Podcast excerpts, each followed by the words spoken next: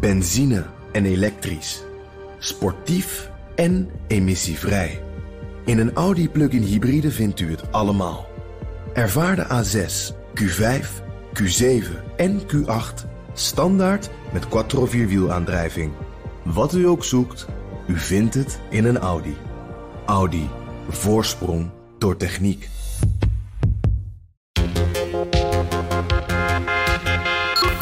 De oorlog wordt uh, nu vooral heel sterk op land uitgevochten. Elke meter uh, is een uh, enorm gevecht.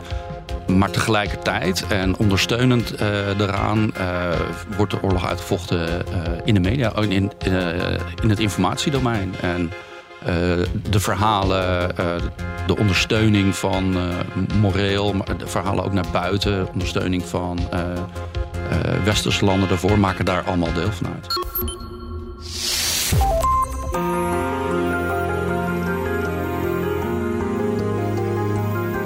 Je luistert naar De Stratege, een podcast van BNR in samenwerking met het Den Haag Centrum voor Strategische Studies. Mijn naam is Paul van Liemt.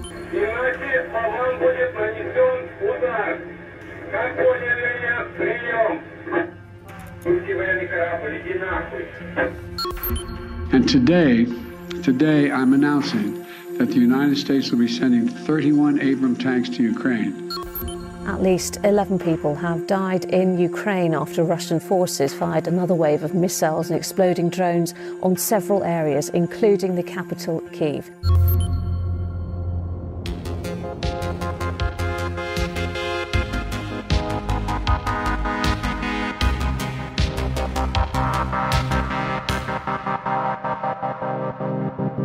Spook van Kiev en de soldaten van het Slangeneiland. Het zijn twee legendes die de Oekraïners een enorme morele boost hebben gegeven in de oorlog in Oekraïne.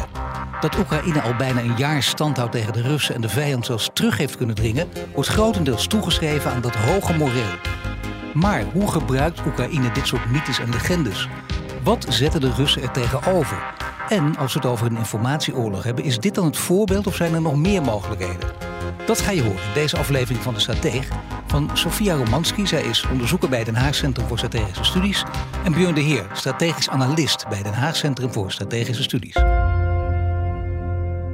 At least 11 people have died in Ukraine after Russian forces fired another wave of missiles and exploding drones on several areas, including the capital, Kiev. The strikes came the day after Germany and the United States confirmed they will provide battle tanks to Ukrainian forces. Ja, Sofia, voordat we het over die mythes en legendes dus in, in de oorlog in Oekraïne gaan hebben. Jij bent geboren in Amerika, je bent opgegroeid in Nederland. Maar je familie komt uit Oekraïne en daarbij nog even vermeldenswaardig, je spreekt vijf talen vloeiend. Is er iets aan de, aan de oorlog wat, wat bij mij als buitenstaander minder goed begrepen wordt dan door jou, omdat je zo dichtbij komt? Als iemand die in Nederland is opgegroeid, maar met bijna al mijn familie in Oekraïne en Oekraïnse televisie en cultuur altijd thuis, voelde ik me aan het begin van de oorlog altijd gesplitst tussen twee werelden. Door de oorlog werd de Oekraïnse kant van mijn identiteit veel duidelijker, maar het werd ook niet makkelijker om het te begrijpen en in mijn leven in te zetten. Het was moeilijk om altijd uit te leggen waarom ik verdrietig was en steeds de vraag te antwoorden: wat zijn eigenlijk de verschillen tussen Oekraïens en Russisch? Is het niet dezelfde taal? Dus, maar door mijn werk heb ik een plek gevonden waar ik nuttig ben. En in het Oekraïense perspectief en eigenlijk de Oekraïense perspectief vertalen naar een duidelijke Nederlandse perspectief. Dat is waar ik mijn plek heb gevonden. Nee, natuurlijk. En dat is ook zeker, denk ik, ook, eh, laten zeggen, inhoudelijk en analytisch jouw achtergrond. Maar de menselijke vraag speelt ook op. En die kun je meteen vertalen ook naar hoe je naar, naar de informatie kijkt. Het kan zijn, en dat is niet arrogant als je het zegt. Ik, hoop zelfs, ik heb zelfs graag dat je dat probeert. Uh, je, je kunt in de informatie denken, wacht even, ik merk dat jullie één ding missen. Er is iets, of misschien wel twee of drie dingen die, die ik met mijn achtergrond gewoon beter begrijp. En die voor jullie misschien het lastig te begrijpen zijn. Wat, wat, waar denk je dan aan? Ja, als er één ding is, is dat de moede van Oekraïne. Dus de strijd om alles terug te vechten. Dat Oekraïne één land weer moet worden. Zoals de grenzen waren in 1991. Dus dat tot dat moment in, voor Oekraïners is geraakt, gaat de oorlog door. Dat is wel een belangrijke natuurlijk. En dat is precies, eh, ik zou bijna een les die, die heel vaak herhaald mag worden. Want we proberen natuurlijk heel goed begrip te krijgen, Buren. Als jij dit verhaal hoort van, van Sofia, wat denk je dan? Hoe kijk jij daarnaar? Uh, ik, ik, denk dat het een heel uh, belangrijk aspect is om voor ons te blijven beseffen dat de Oekraïne in dit geval aangevallen is en nu een existentiële oorlog voert. En dat ook extreem sterk zo beleeft. Alle berichten over waar gebieden bevrijd zijn van de Russen, zijn de verhalen verschrikkelijk over hoe dat naartoe gegaan is. Dus dat, uh, dat gevoel uh, van die existentiële oorlog is, wordt extreem sterk beleefd. En dus ook de enige oplossing die nu gezien wordt voor Oekraïne is, is volledige beveiliging van het gebied, schat ik in. Als we dan toch over gevoel praten, komen we toch al snel bij legendes uit.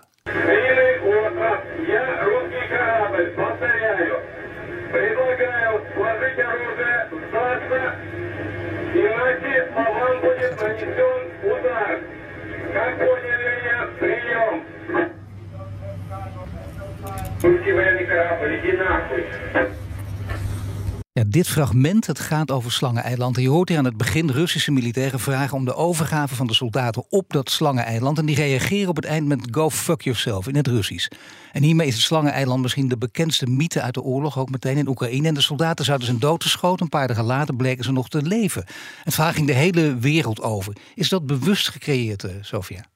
Ik zou zeggen dat de, de frase zelf, de nu iconische frase, dat was gewoon in de moment gedaan. Dus niemand was dat, dat het zo moest worden gezegd. Dat was niet eh, de, de, ja, wat er gebeurde. Dat was niet voor opgezet. Nee, precies niet.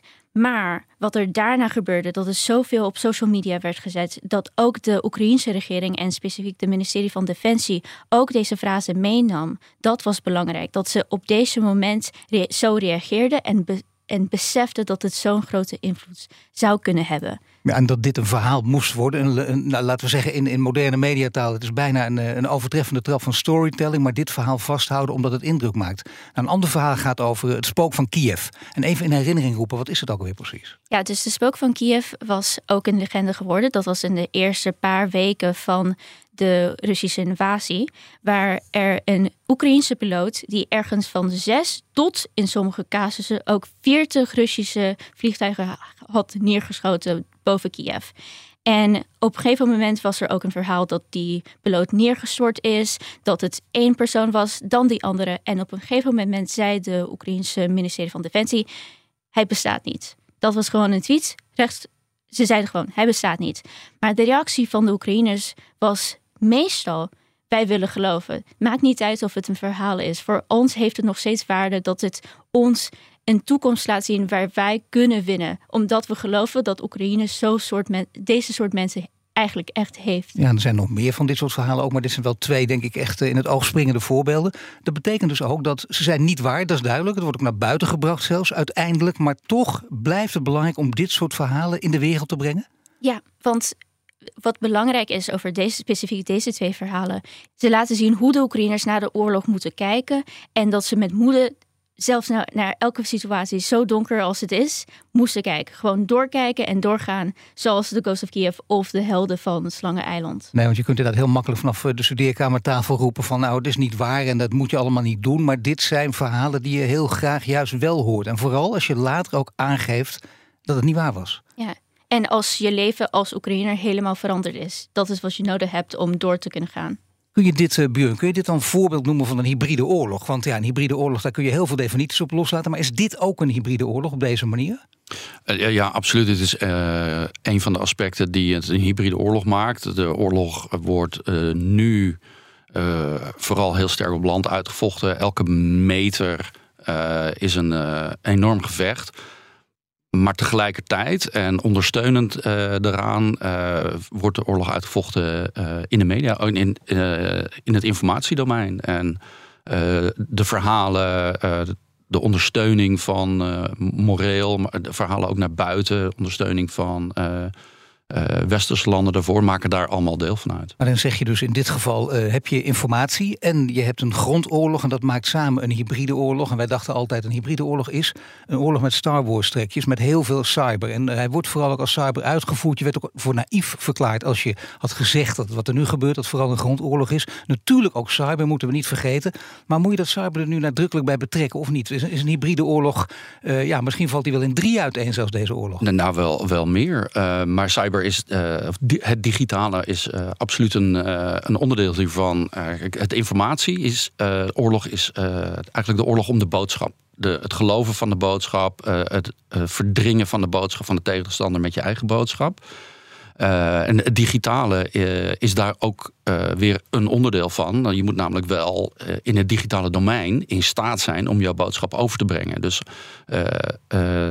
het vehikel en de boodschap zijn allebei aspecten van de hybride van het hybride karakter van de oorlog. Ja, maar wat ik nou zo interessant vind is dat uh, Sofia zegt dan... het is heel belangrijk dit en het geeft een morele, morele boost. Dat kunnen we allemaal begrijpen. Maar daarbij ook, je moet op een gegeven moment ook vertellen dat het niet waar is.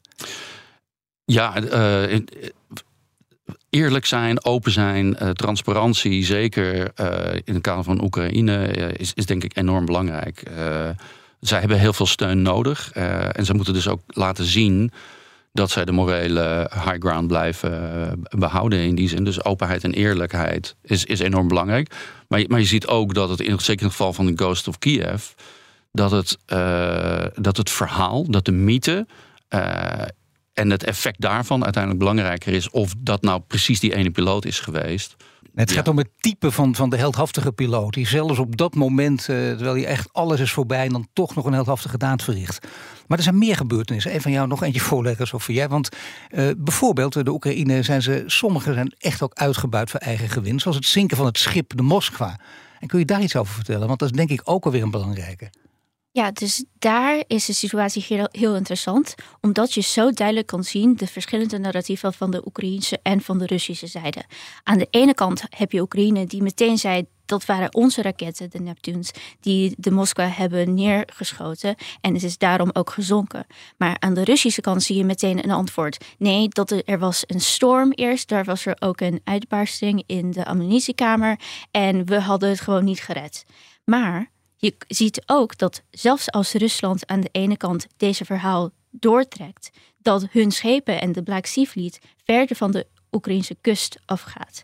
Dus ze reageren nog steeds op de Oekraïnse narratief, zelfs als ze duidelijk aangeven dat het niet waar is voor hun perspectief. Ja, dat maakt dan ook weer meteen heel veel duidelijk natuurlijk. Hè? Want dan wordt het een heel ingewikkelde brei aan verhalen die misschien door elkaar gaan lopen. Dat is natuurlijk de tegenreactie. Hoe zat het eigenlijk in de zomer met die explosies op de Krim? Te beginnen met Oekraïne. Hoe werden die gebruikt door Oekraïne?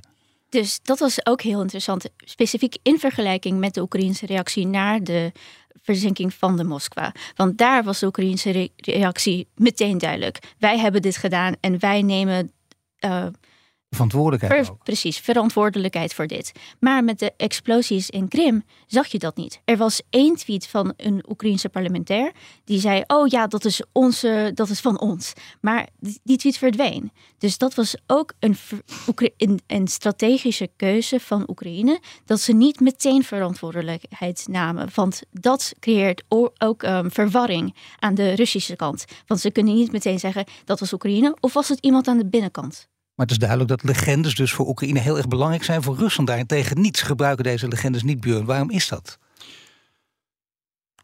Oh, waarom dat precies is, weet ik niet. Maar, je moet uh, alles weten hier ja, gewoon. Dat is het voordeel van de nou, stratege. Nou, vooruit uh, Rusland, het verschil is duidelijk dat het veel, ehm, veel starder en centraler aangestuurd wordt. Er is een bepaalde lijn gekozen, de denazificatie van Oekraïne. En die lijn wordt nog steeds heel erg uh, vastgehouden. Nou, misschien maar als ik het anders mag vragen. Het valt mij op als ik het. Maar dan als het niet zo is, corrigeer mij onmiddellijk. Maar ik denk dan, ja, de legendes, die, die zie je inderdaad heel in hoge mate. Begrijpen van Sofia waarom uit Oekraïne komen. En de Russen uh, beperken zich, zou ik bijna zeggen, tot staatspropaganda. Ja. Um, ik, ik, zie ook even niet snel waar, welke legendes de Russen in dit geval zouden kunnen creëren. Er zijn, er zijn geen, uh, geen grote, uh, opmerkelijke uh, supersuccessen geweest. Mensen die ze eruit kunnen lichten. dat, ja, dat maakt het een stuk moeilijker. Ik denk ook dat een stuk vrijheid en de flexibiliteit daarin aan Russische zijde in, ontbreekt.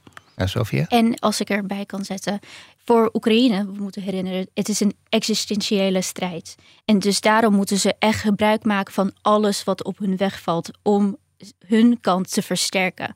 Voor Rusland is dat niet zo. In Rusland is het makkelijker om gewoon door te gaan met de hoofdnarratief, die heel gebaseerd is op geschiedenis. Maar ze hoeven niet van alles te nemen en alles te gebruiken om ja, hunzelf te versterken op dezelfde manier als Oekraïne. Nee, je ziet inderdaad dat ze vooral reageren. Laat ik aan, aan een voorbeeld uh, denken, uh, Björn. Bijvoorbeeld, uh, als we kijken naar die, naar die Azovstal, de, de staalfabrieken Mariupol, waar, waar wekenlang Oekraïnse soldaten zich in verscholen. Honderden zouden te zijn geweest. En dan ging het ook over dat Azov-bataljon. maar dat waren ook geen lievertjes en daar probeerden de Russen dan enorm gebruik van te maken. Maar ja, dat is inderdaad geen legende, dat is reageren. Ja. Hoe vind je dat ze dat gedaan hebben? Is dat, heel, is dat logisch in, in zo'n oorlog dat ze dat zo hebben aangepakt? Ik denk dat vanuit Russisch uh, perspectief zeker logisch was, want het paste uh, in hun grotere lijn van uh, de denazificatie van Oekraïne. Ze hebben daar Azov-bataljon heel sterk uitgelicht. Ja, dat bataljon dat is zo erg, zeiden ze ook steeds, die, die moeten niet gewoon geëxecuteerd worden, die moeten opgehangen worden en erger. Nou ja, de, de Russische retoriek blinkt in die zin uit in het gebruik van hyperbolen voor de, over, over de vijand. Um, en het, het, was voor hun, denk ik, een sterke, sterke lijn. Uh, naar, naar het eigen publiek toe, naar de eigen bevolking. Maar hier hadden ze ook wat te pakken. Omdat ze langzamerhand toch het hele brede publiek ook in de gaten kreeg dat dat, uh, ja, dat Azov-bataljon, dat waren geen lievertjes om het eens zacht uit te drukken. Ik zou wel zeggen dat uh, Rusland heel effectief de Azov-regiment gebruikte om de, um, ja, wie ze noemden, wie ze een natie konden noemen, te, uit te breiden. Dus daarom ze, konden ze, ze ook zeggen: oké, er zijn een paar mensen, want het is niet de hele regiment die geassocieerd nee, maar je kan inderdaad een paar uitpikken en dan heb je nog gelijk ook. En dan zeg je: zie je wel, dat doe je net of we hebben toch gelijk. En je kan meteen zeggen, omdat ze geassocieerd zijn met de hele Azov en die hele regio, kan je zeggen: iedereen die ze ondersteunt, dus alle Oekraïners in dat gebied, zijn ook daarom nazi's. Ja. Dus zo hebben ze dat gebruikt, dat ze de vijandsbeeld konden uitbreiden. En dat was hun, dat was de Russische overwinning. Niet alleen maar over Azovstal, maar over, ook in de landelijke overwinning daar. Maar of het gewerkt heeft, weet je niet. Want je zag aan de andere kant juist de onverzettelijkheid groeien bij Oekraïne. Ja, want ze hebben dat, ze hebben nogmaals, nog een keer, een legende eruit van, ervan gemaakt dat je moet, er waren ook een paar frases, je moet sterk zijn zoals het staal van Azovstal. Dat is hoe je als Oekraïner moet, ja, jezelf moet uh, houden naar de oorlog. And today, today I'm announcing that the United States will be sending 31 Abram tanks to Ukraine, the equivalent of one Ukrainian battalion. Secretary Austin has recommended this step because it will enhance the Ukraine's capacity to defend its territory and achieve its strategic objectives. Ja, belangrijke moment ook weer. Joe Biden eh, over de, over de Abrams eh, tanks. Het Westen steunt Oekraïne ook. Een heel lang gekibbel natuurlijk over die Leopard tanks. Zouden ze wel of niet over de greep gaan? Met name de Duitsers. Nou, daar kun je ook een aparte uitzending aan wijden. Waarom die Duitsers zo lang, wat de reden precies is waarom de Duitsers zo lang gewacht hebben. Maar uiteindelijk zijn ze overstag gegaan. Ja, hoe zet Oekraïne informatie in om ons bij dit soort besluiten te beïnvloeden? Want zeker op het moment dat die Duitsers aan het twijfelen zijn, dan denk je, nou, nu moet je druk gaan zetten. Hoe kun je dat of hebben ze dat goed het beste gedaan? Ik denk dat ze dat goed gedaan hebben door uh, heel sterk te benadrukken hoe penibel uh, de situatie is. Aan de andere kant uh, inlichtingen over uh, en informatie over dat de Russen een nog grotere mobilisatie aan het uitvoeren en voorbereiden en uitvoeren zijn. En daarmee de noodzaak blijven, blijven benadrukken hoe ze het, aangeven hoeveel, uh, hoeveel ze nodig hebben en hoe, en hoe belangrijk het uh, aspect en het wapensysteem in het totaal van uh, de uitrusting van Oekraïne in die zin. Dat Zelensky daar voortdurend mee bezig is natuurlijk. ook omdat het logisch is dat je op een gegeven moment denkt... Uh, mensen worden moe en dat kan de tactiek van de andere kant zijn. En zie je wel, en nu houden ze op en maar doorgaan en doorgaan. Daarom ook Nederland weer onder druk zetten. Doen alsof er iets al, uh, een besluit al genomen is, terwijl het nog niet zo was. Voel je dat verstandig en begrijpelijk? Of zeg je, dat had hij beter niet kunnen doen?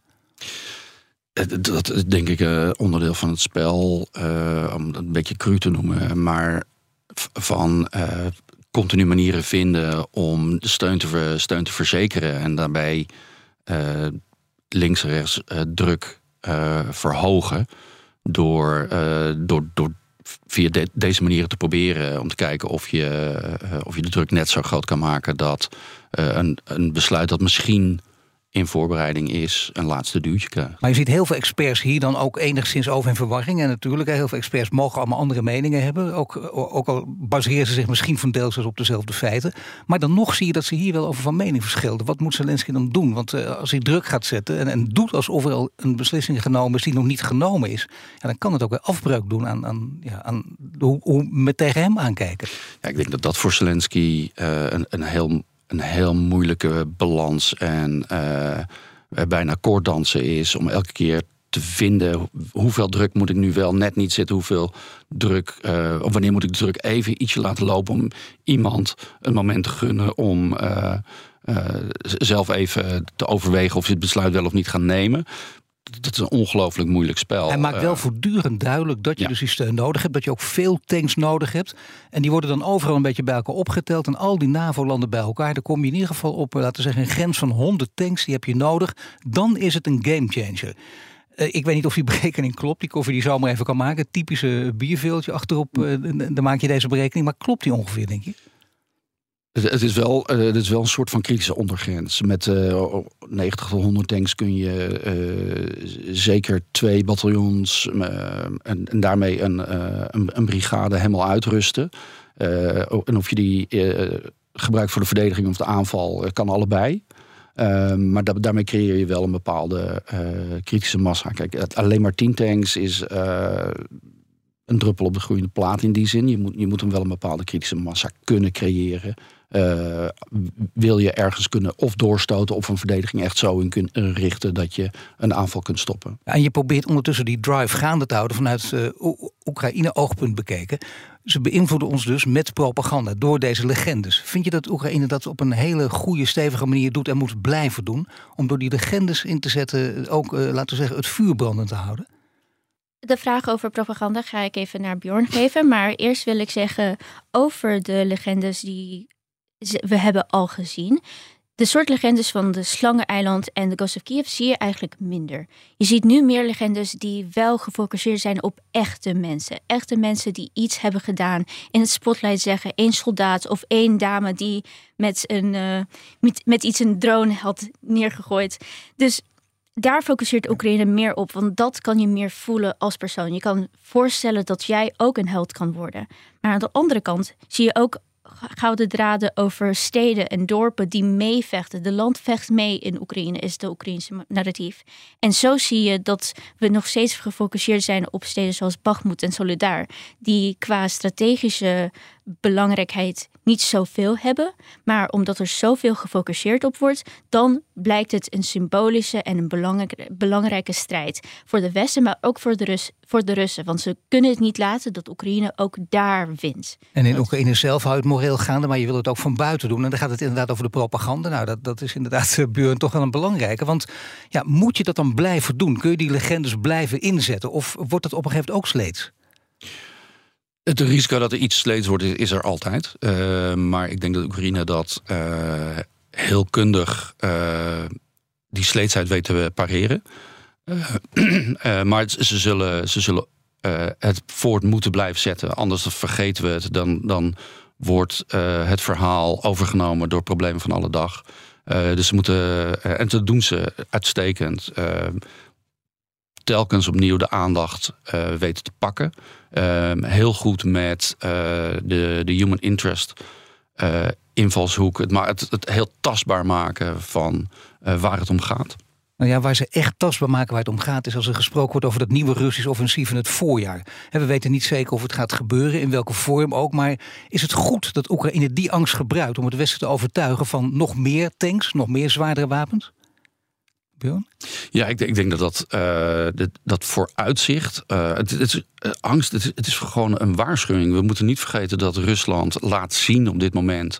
het afgelopen jaar dat ze echt in staat zijn om te leren, om hun, hun methodes, om hun tactieken aan te passen. en, en dus een volgende actie van Rusland uh, zal er komen. Uh, hoe we en precies weten, weten we natuurlijk voor, vooraf, uh, vooraf niet. Maar we weten wel iets natuurlijk. En Poetin zegt dat de Donbass in maart veroverd moet zijn. Dus ja. dat, dat, is al tamelijk dichtbij. En, en maar ja. is, is dat dan weer aannemelijk? We weten niks. Dat kunnen we nooit met 100% zekerheid zeggen. Maar is dit vrij logisch dan of niet? En, vanuit zijn optiek ongetwijfeld. Want hij heeft, voelt ongetwijfeld ook een druk om successen te kunnen blijven claimen. Um, voordat de Oekraïne weer een move maakt en, een, en een succes creëert. wat zijn positie verzwakt. Ja, dat betekent dus natuurlijk wel dat je dit serieus moet nemen. Dat sowieso natuurlijk. Maar ja, als Poetin dit zegt, dat betekent ook dat aan de andere kant uh, Oekraïne kan zeggen: zie je wel, uh, hij dreigt, dus we hebben jullie wapens echt nodig. Alsjeblieft, blijf leveren en schiet op met die tanks. Want uh, dat is ook het verhaal. Je, dat, overal worden verschillende tijden aangegeven, Björn. Maar hoe zit het nou precies? Zes of acht weken? Je kunt ze niet zomaar besturen. Stel dat jij het zou kunnen, dan, kan, dan, moet je toch even tenminste een, een cursus van zes weken. En dan nog. Nee, nee, dat, dat, eh, een tank neerzetten en dan zeggen van nou, hier is hij, succes. Ga, ga ermee aan de slag. Dat, dat werkt niet. Hetzelfde als leren autorijden is een proces dat er kost voordat je voldoende muscle memory en kundigheid op je, op je voertuig hebt opgebouwd. Uh, zeker in dit geval, waar uh, het niet gewoon om uh, aan het verkeer deelnemen gaat, maar deel, deelnemen aan een oorlog. Ja, maar je kunt het moet rekenen. Het is, in maart, het is in maart, dan kan het ook. Dan heb je daar toch de tijd voor. En dan is zes weken misschien krap. Het is niet zomaar aan het verkeer deelnemen. Het is een levensgevaarlijke, letterlijke operatie, waar je dan zelf als persoon aan mee gaat doen. Maar ja, als je die tank dan ook helemaal onder de knie hebt, dan, dan doe je in feite waar je toe bent opgeleid. En dan zou het ook kunnen. Het, het, is krap, maar laten we, en laten we hopen dat het als een Russisch offensief in maart al komt, dat ze dan voldoende opgeleid en getraind zijn. Ja, het is heel krap. Nou ja, nu we toch naar de nabije toekomst kijken, Sofia, als we dat vaker doen en nog meer doen en nog even gaan uitbreiden, dan zie je het effect van deze mythes en legendes. En dan zie je ook, uh, dat heb je nu aangetoond, maar dan wil je ook weten of ze blijven doorwerken, of dat effect blijft doorwerken. Björn zegt ook, het gevaar is altijd dat iets sleets gaat worden. Maar ja, dit, jij kent de Oekraïnse ziel, als ik het zo mag zeggen. Ik bedoel, dat, dat, dat weet jij als geen ander, zeker aan deze tafel. Denk je dat ze dit juist nodig hebben, in, in, tot, jaar, tot, tot in, in de komende decennia zelfs nog? Ja, ik denk het zeker, want deze mythes zijn nu heel dichtbij verbonden aan de Oekraïnse Oekraïnse mythes als een land. Dus hoe willen we de toekomst ingaan? Wat voor land willen we zijn? Een land van vrijheid, een land van dapperheid. Dat komt steeds terug. En ik weet, ik, ik kan bijna met zekerheid voorspellen dat als we naar een jaar van de oorlog komen, dan gaan we weer meer legendes zien. Dan is het, wij hebben een jaar overleefd en we gaan nog jaren overleven. En, en we gaan nog blijven vechten. Uh, en om alles terug te nemen wat van ons is als land. Dus ik, ik ben bijna zeker dat deze legendes blijven terugkomen. Want dat is ook een cultureel aspect van Oekraïne. Eh, in mijn, in mijn project heb ik een vergelijking gedaan tussen Rusland en Oekraïne. En Oekraïne was altijd een land van verhalen. En, dat, uh, en, en een land van verhalen in de sens dat zo kreeg je te weten wat het betekende om Oekraïner te zijn. Niet iemand die het bij de Sovjet-Unie hoorde of een Rus die ja, misschien een Rus was. Nee, wat betekent het om echt Oekraïner te zijn? En dat is waar de mythes steeds terugkomen. En dat is zo essentieel. Dat is wel mooi dat je dit ook zegt. Het is niet van dat we denken, nou laten we ook eens een andere invalshoek bekijken. Het is gewoon de belangrijkste invalshoek. Dit is de motor die die inderdaad Oekraïne gaande houdt. Dus dat betekent, dat kun je zeggen, als die oorlog nog heel lang gaat duren, dan zullen die legendes ook voort blijven bestaan. En er komen er nieuwe verhalen zoals we besproken hebben. Bijvoorbeeld komt er een nieuwe Ghost of Kiev eh, story. Ja, misschien niet op dezelfde niveau als de Ghost Kiev. Want als ik al zei, belangrijk over Ghost of Kiev en Slanger Eiland was het dat zo vroeg in de oorlog gebeurde. Maar we gaan steeds mensen zien die misschien een, steeds in verschillende plekken lieten zien hoe sterk Oekraïne is. Of uh, echt, ja, overtuigde, bijvoorbeeld de Westen overtuigde op een of andere manier dat ze hulp hadden, nodig hadden. En in dat soort ja, in dat soort lenzen komen mensen weer in de spotlight. Zeker. Dat betekent dus ook dat Oekraïne zich ook voorbereidt op nog een heel lange tijd van oorlog. Niet denkt dat dit zomaar voorbij is. Onderhandelingen tot nu toe duidelijk uitgesloten. Dus dat betekent, Oekraïne bereidt zich daarop voor. In de Oekraïnse narratief zijn ze bereid om te vechten zolang ze moeten vechten. Dus het is niet van, van een vraag, oh, oké, na een zekere periode gaan we onderhandelen. Nee, we weten wat we willen op deze moment en we gaan ervoor vechten. Ja, vanuit die wetenschap, Björn, is toch interessant hoe we daar vanuit het Westen naar moeten kijken. Want ja, hoe erg zou het zijn? Een van de mogelijkheden die voorliggen, een van de vragen als uiteindelijk eh, Oekraïne de oorlog verliest? Dus voor Oekraïne heel erg misschien, maar niet alleen voor Oekraïne, ook voor, voor het Westen. Of is, valt het wel mee? Nee, ik denk dat dat voor het Westen ook echt heel erg is. Omdat we dan uh, te maken gaan hebben met een regime dat gesterkt is in uh, zijn geloof in de aanpak van agressie. geen rekening houden met internationaal recht, et cetera, et cetera. Dus de, dat, dat is een, een enorme aanslag op de, op de internationale rechtsorde die wij uh, juist enorm koesteren en uh, belangrijk Maar Rusland stelt daar het, het, eigen verhaal tegenover. En dat betekent dus dat je niet tot elkaar komt, dat het ook zeker niet snel tot onderhandelingen zal komen, dat het hoe dan ook nog heel lang gaat duren. Ja, hoe dan ook nog een, uh, zo, lang gaat duren als dat beide partijen nodig vinden om hun gelijk te behalen. En, en laat ik daarbij heel duidelijk stellen ook dat het, het niet zomaar een narratief is, of een strijd tussen zomaar een narratief is tussen twee partijen.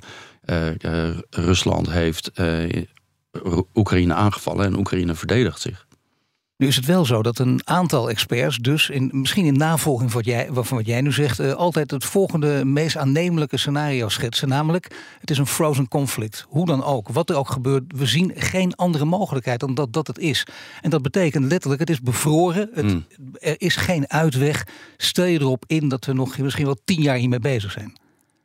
Dat is een. Uh, een uh, naar vooruitzicht, maar het is wel eh, een, een heel reëel vooruitzicht. Uh, zelfs als uh, Oekraïne in staat gaat zijn om hun hele grondgebied te, te bevrijden, zal in de verhoudingen onderling en ook de verhoudingen tussen Rusland en het Westen uh, resentiment groot zijn. en dat zal niet zomaar terugkeren naar de situatie waarvan we dachten dat die was 10, 15 jaar geleden. Sofia. En we moeten ook beseffen, en in mijn mening vergeten we het al te vaak, dat de oorlog niet vorig jaar is begonnen. Het begon, het begon in 2014. En dus de Oekraïners waren al ervoor bereid. Ze wisten dat er een grotere oorlog zou kunnen komen. En daarom. Maar ja, toen zagen ze ook dat bijna niemand het serieus nam. Precies. En nu nemen ze de kans dat. Ja, we, we moeten definitief Rusland overwinnen. Want anders gaat het nog steeds gebeuren. Want ze kunnen wel, een, als je kijkt naar de falen van de Minsk Agreements.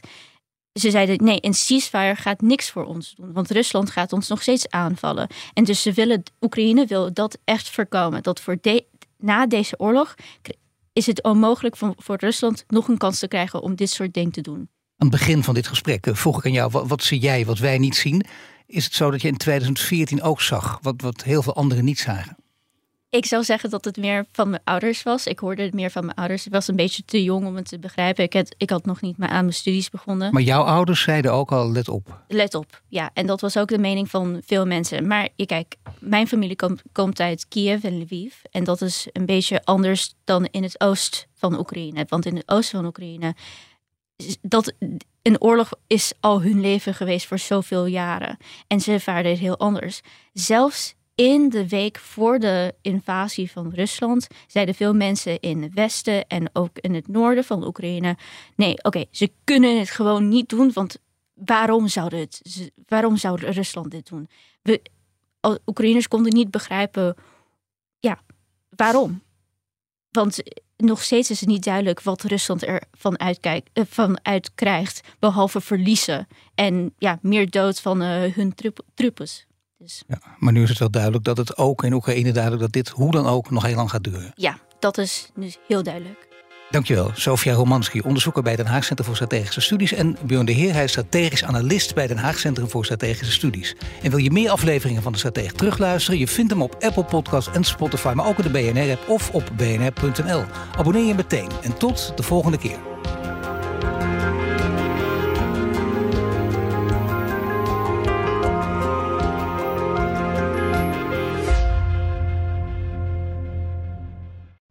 Benzine en elektrisch. Sportief en emissievrij. In een Audi plug-in hybride vindt u het allemaal. Ervaar de A6, Q5, Q7 en Q8 standaard met quattro vierwielaandrijving. Wat u ook zoekt, u vindt het in een Audi. Audi. Voorsprong door techniek.